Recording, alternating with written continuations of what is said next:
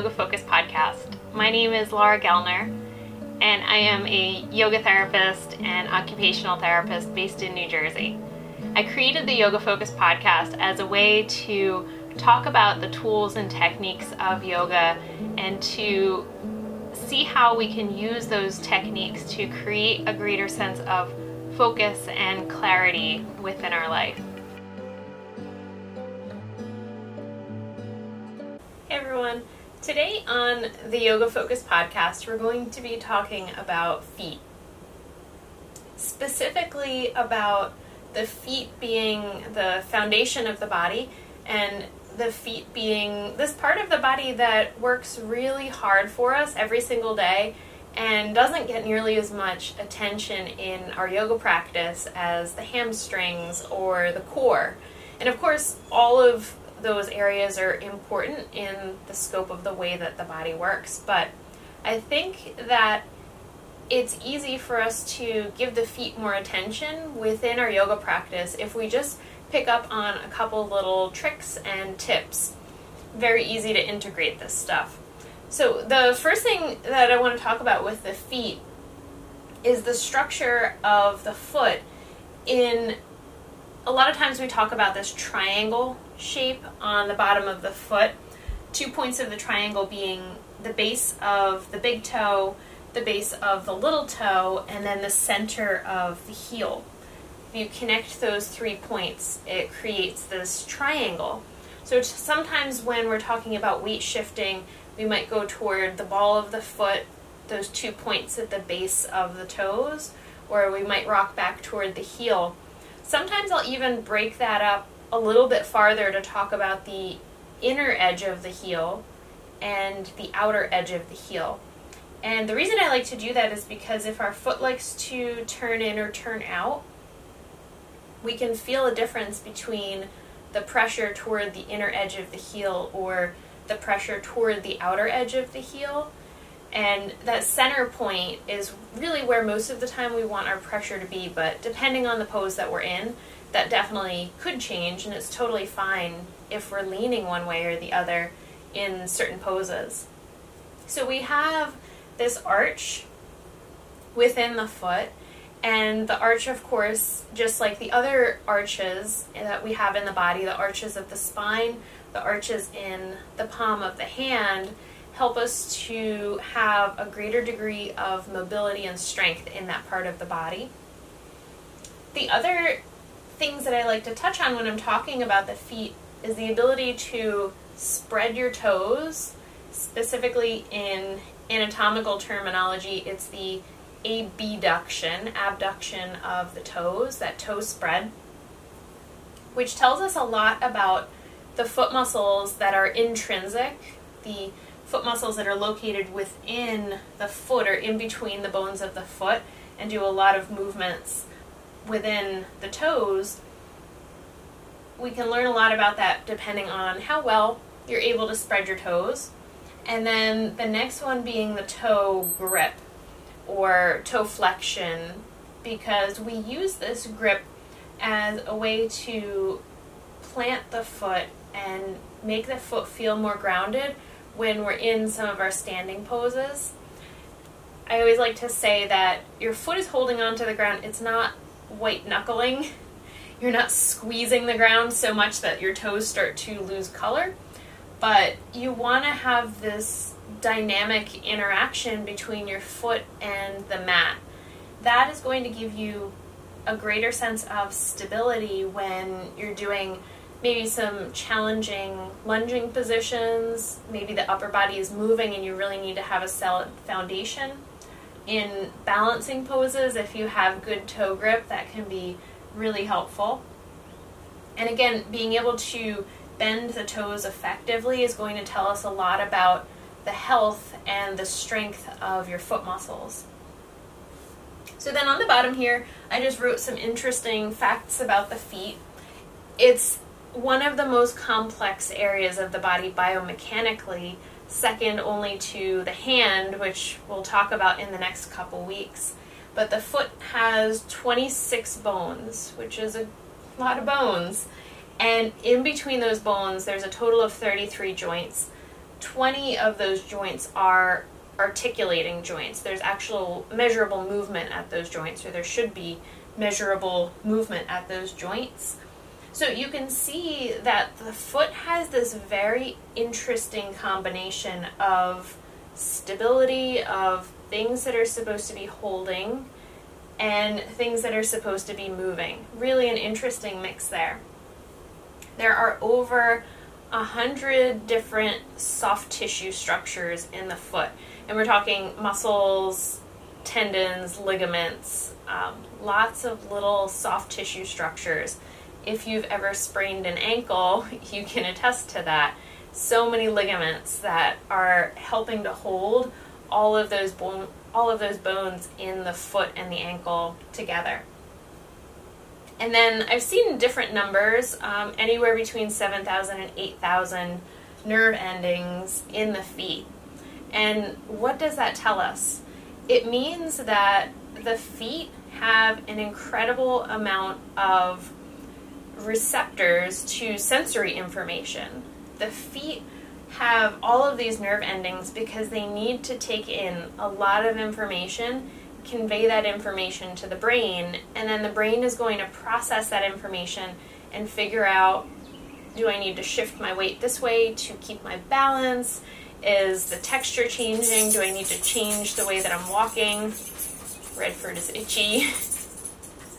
so, lots and lots of nerve endings in the feet. And for me, if you've seen my Instagram, uh, I put up a post a couple weeks ago about how I made this transition from wearing traditional shoes, and actually, my shoes are right here, so I will show you.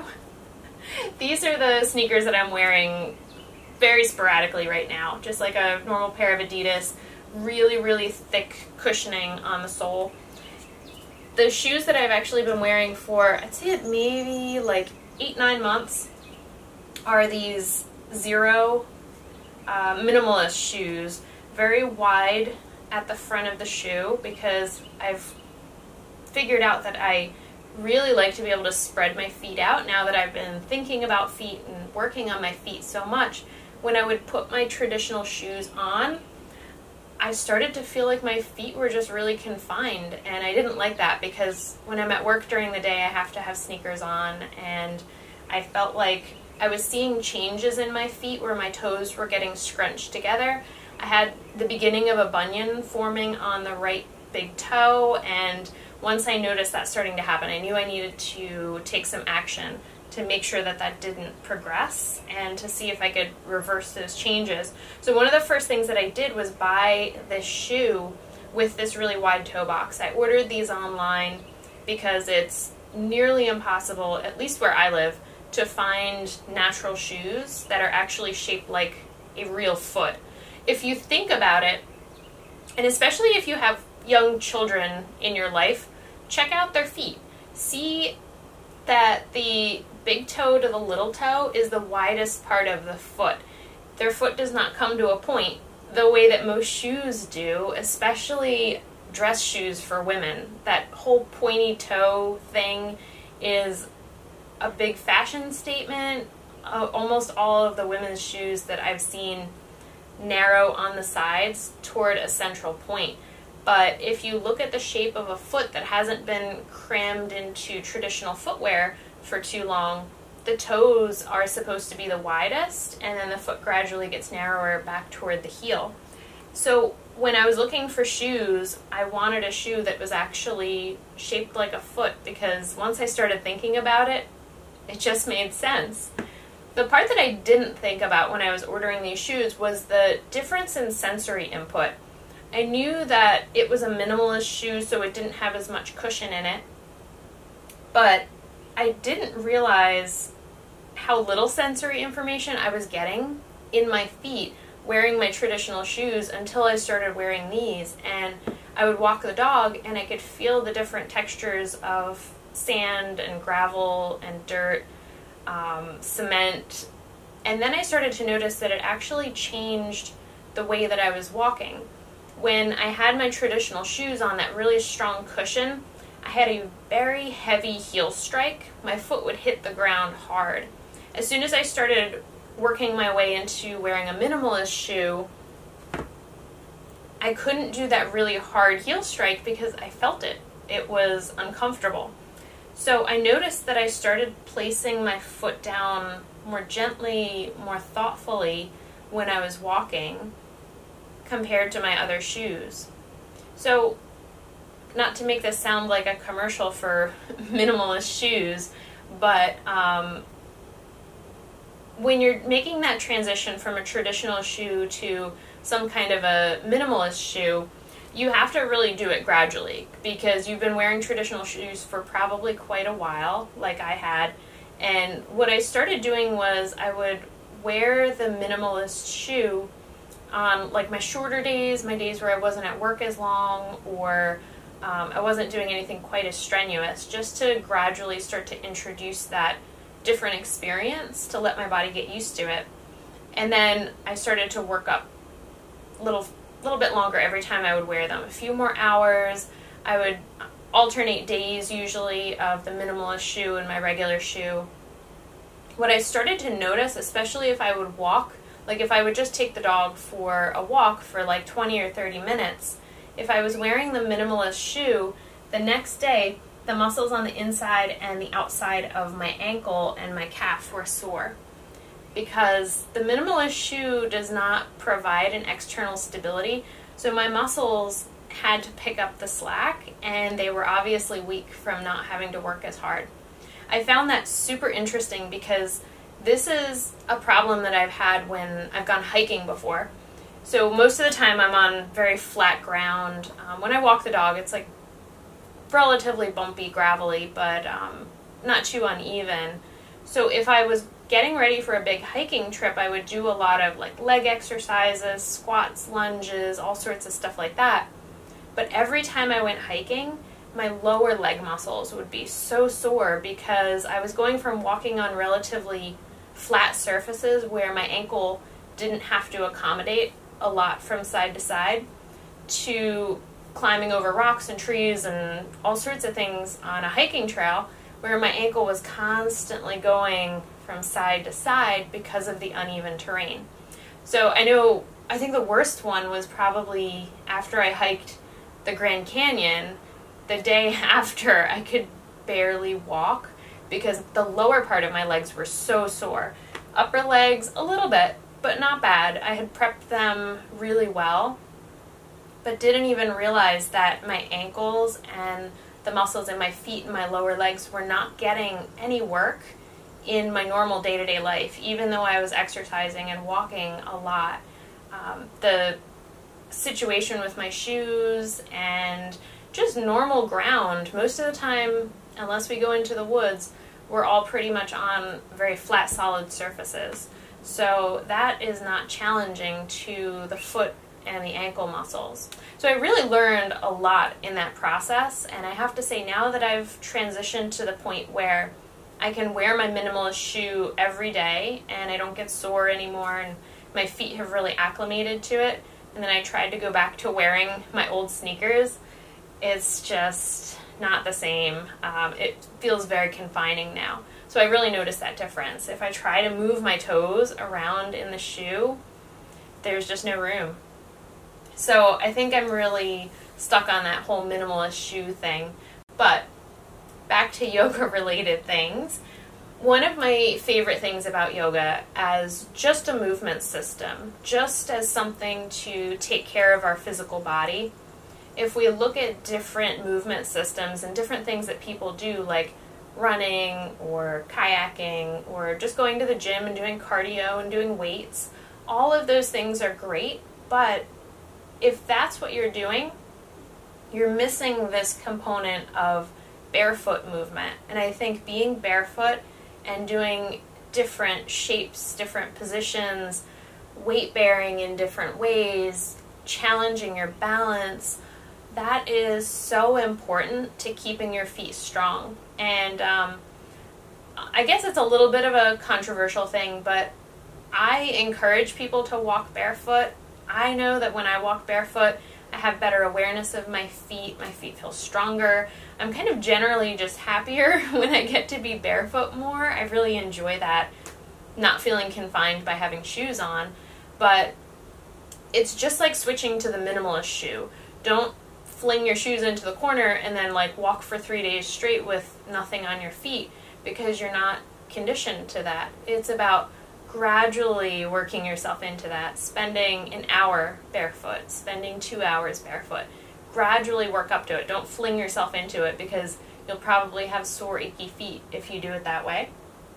But I think being barefoot in terms of what we get from yoga that makes this movement system so special, that's one of the things. Um, there's only a maybe a handful of other movement systems that are traditionally done barefoot, like modern dance or um, Pilates, depending. Sometimes people will wear Pilates socks, and I have to say, sometimes in the winter, when it's really cold, I wear Pilates socks to do yoga because my feet are freezing. Um, but that does change the sensory input that you're getting into your foot. It's going to change it a little bit. So definitely trying to spend time completely barefoot if you can. Um, and the reason I said that's controversial is because at work in the therapy clinic, when we have people with different foot conditions like plantar fasciitis, um, bunions, things like that, a lot of times the doctors will tell them, don't walk barefoot ever ever. um, and there's a lot of factors that go into that, especially in the clinical setting. There's a lot of factors that go into that. But um, I tend to not like when medical professionals give that solid 100% advice of you are not allowed to be barefoot ever. Um, especially when you have a situation like plantar fasciitis or some sort of thing where the, we know the foot muscles are weak. We know that the foot muscles need to be strengthened. Um, I think there's other ways to go about that. But of course, if your doctor gives you that advice, the rest of us are in no place to say anything else. Um, but you, as the individual, can advocate, can research, can understand your own body, and maybe figure out that sometimes if a doctor tells you something, it's coming from a certain place um, but you might be able to figure out that that isn't the 100% best advice for you personally to follow. But that's a really individual basis. Now that we've talked a little bit about the feet and why they're such a complex part of the body and why it's so important for us to give extra attention to the feet during our practice, let's talk about some of the things that I do to just kind of weave in a little bit of extra attention to the feet, the toes, the ankles within the scope of your regular yoga practice. One of the first things that I like to do is just weight shifting. You can do this in mountain pose in just a simple stand, um, or you can do it in forward bend. I like to do a little bit of both and let people play around with their weight shift.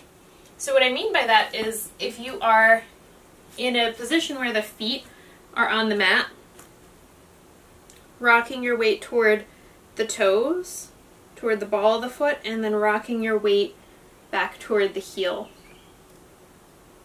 You can go back and forth, or you can hold one direction or the other.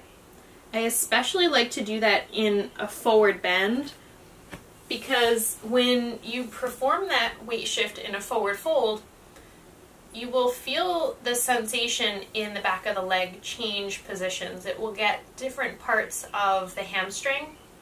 And I always say shift forward and back, and then stop at the space where you feel the best sensation in the back of the legs or that desired level of sensation in the back of the legs.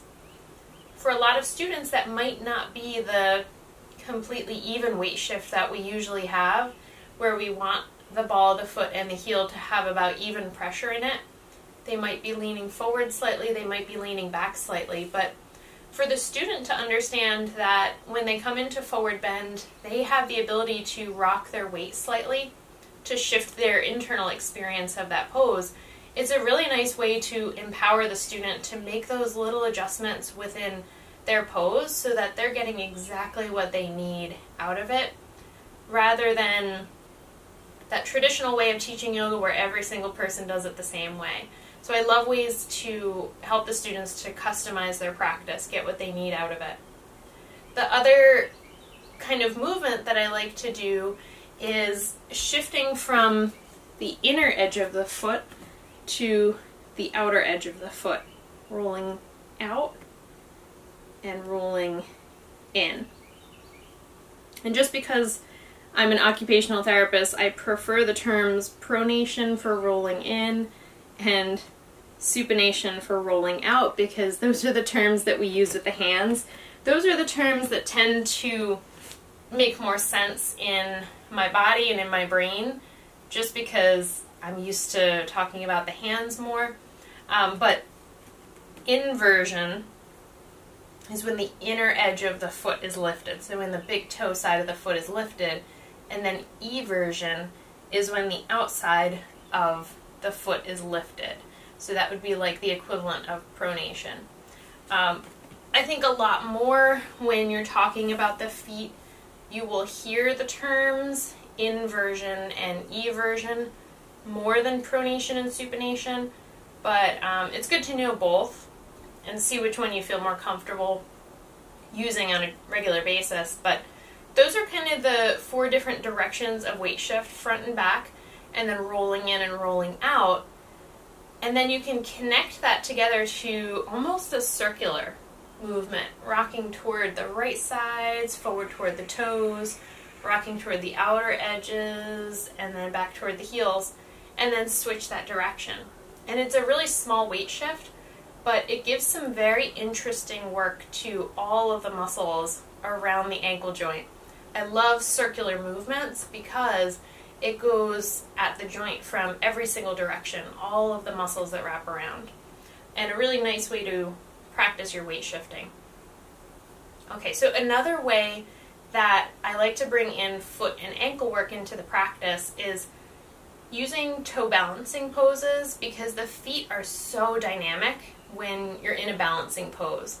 Even just our traditional single foot stand, one foot on the mat, you're going to feel those micro adjustments happening in the ankle and I I get kind of weirdly excited about that because I'm such a an anatomy nerd, but the speed at which your body is taking in the sensory information, sending that up to the brain, the brain is figuring out, okay, where do I have to adjust? What muscle has to contract? What muscle has to relax? Sending that information back down, and it's turning into these really slight little adjustments. It's just an amazing process. So, whether the foot is flat on the floor or whether you go up into a toe balance, both of those are very good ways to strengthen the feet to create that more dynamic interaction between the foot and the floor. You can do just a toe balance if you're in mountain pose, having your students inhale and exhale. Inhale up onto the toes, up onto the front of the foot, and then exhale down. A lot of times I'll call that the Barbie foot because everybody knows that shape. And then you can add a toe lift, just lifting the toes, toe extension and abduction. So you're lifting the toes away from the floor and trying to spread them out and place them down. If you want, that's something that you can coordinate with the breath.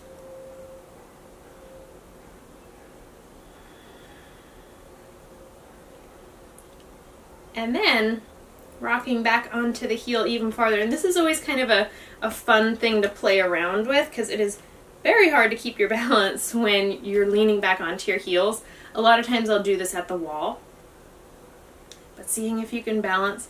And even more fun is like trying to walk on your heels. What you'll start to notice is the muscle that comes right up the front of the shin is very active when you're doing that. And that is frequently a muscle that is weak, the tibialis anterior. It's a very important muscle in creating dorsiflexion and lifting the back of the foot up. Um, so it's a really nice way to strengthen that muscle that can tend to sometimes be weak, and it's a fun way to work on your balance. Okay, another example of how I work on feet in the scope of a regular yoga practice is coming into a standing pose such as Warrior 2 or Warrior 1, and then working on the front ankle. So if I was in Warrior 2, the front ankle would alternate between lifting the heel, contracting the calf muscle, dropping the heel down, lifting the toes, and then lifting the ball of the foot so you're just resting on the heel. Drop the foot down. It's like you're pumping the ankle forward and back, but the rest of the pose is trying to stay as still and stable as possible. The other option would be if you are in a high lunge, your back foot would be planted onto the mat um, with the toes and the ball of the foot making contact. But then you have some movement that can happen at that back ankle where you can push toward the heel and then rise up onto the ball of the foot and the toe. Push toward the heel and rise up onto the ball of the foot and the toe. That same kind of movement can be done in downward facing dog. That's actually something I have my students do in almost every class recently. You just come into down dog and pay attention to the feet. As you inhale, you go as high as you can up onto the toes, maybe even lifting onto the tiptoes. And then as you exhale, let the heels drop back to a natural landing point. Inhale all the way up onto the toes.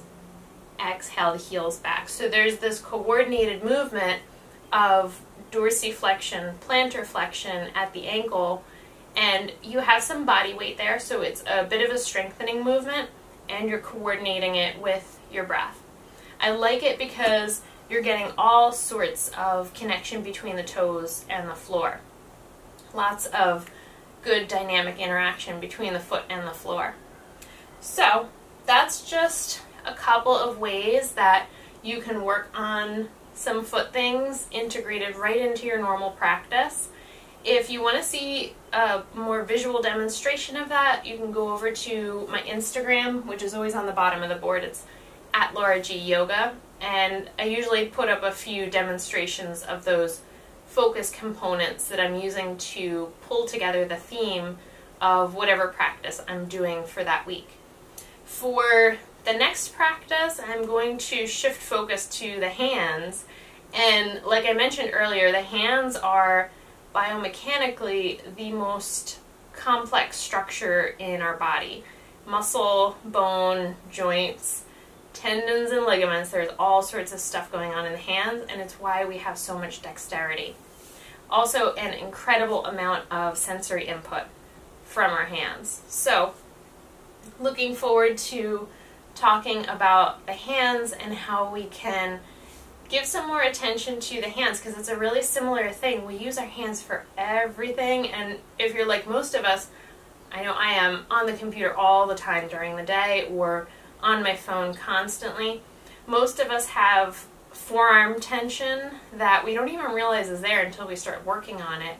Um, and things like carpal tunnel, thumb arthritis, uh, there's a lot of different hand injuries that are becoming more and more common because of our constant interaction with uh, computers, phones, all of the technology that's become a really essential part of our day. So, I mean, we can't really get away from that stuff. I know I can't. It's an integral part of my job is electronic documentation in the medical system now. So, the way that we work around that is we just have to make space in our day, make space in our practice to give extra attention to help the hands and the forearms recover from all the things that we're asking from it. So, next time, talking about the hands. Thank you so much for joining me on this episode.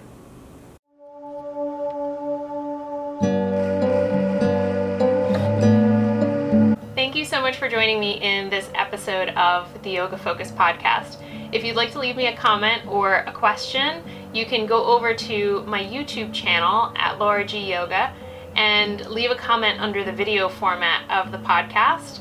Or you can go onto my Instagram, which is also at Laura G Yoga, and leave me a question or send me a direct message on there. If you want to ask a question for a future podcast topic, go over to the Anchor app on your phone and you'll have an option on there to send me a voice message and you might be featured in a future episode.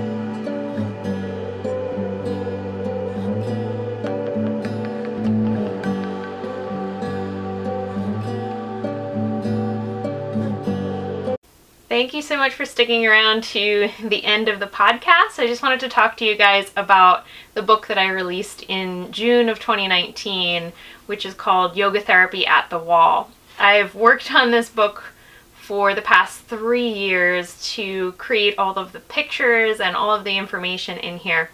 It's 162 pages and it's a full color manual. The chapters are broken down by body parts that we focus on using the wall to help us learn about different movement patterns and how to change some of the yoga postures to have a specific therapeutic focus.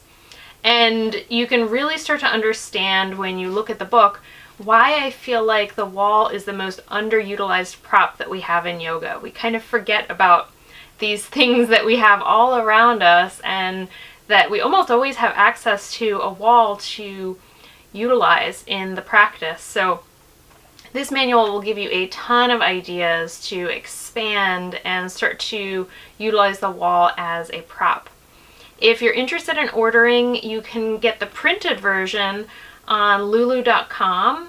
Um, you can either take the link in the show notes or you can go on Lulu and look up yoga therapy at the wall. There's also a digital download option, but for that you have to go on Etsy and my Etsy store is Healthy Focus by Laura G. Or you can just search yoga therapy at the wall. Thanks. Hope you enjoy it.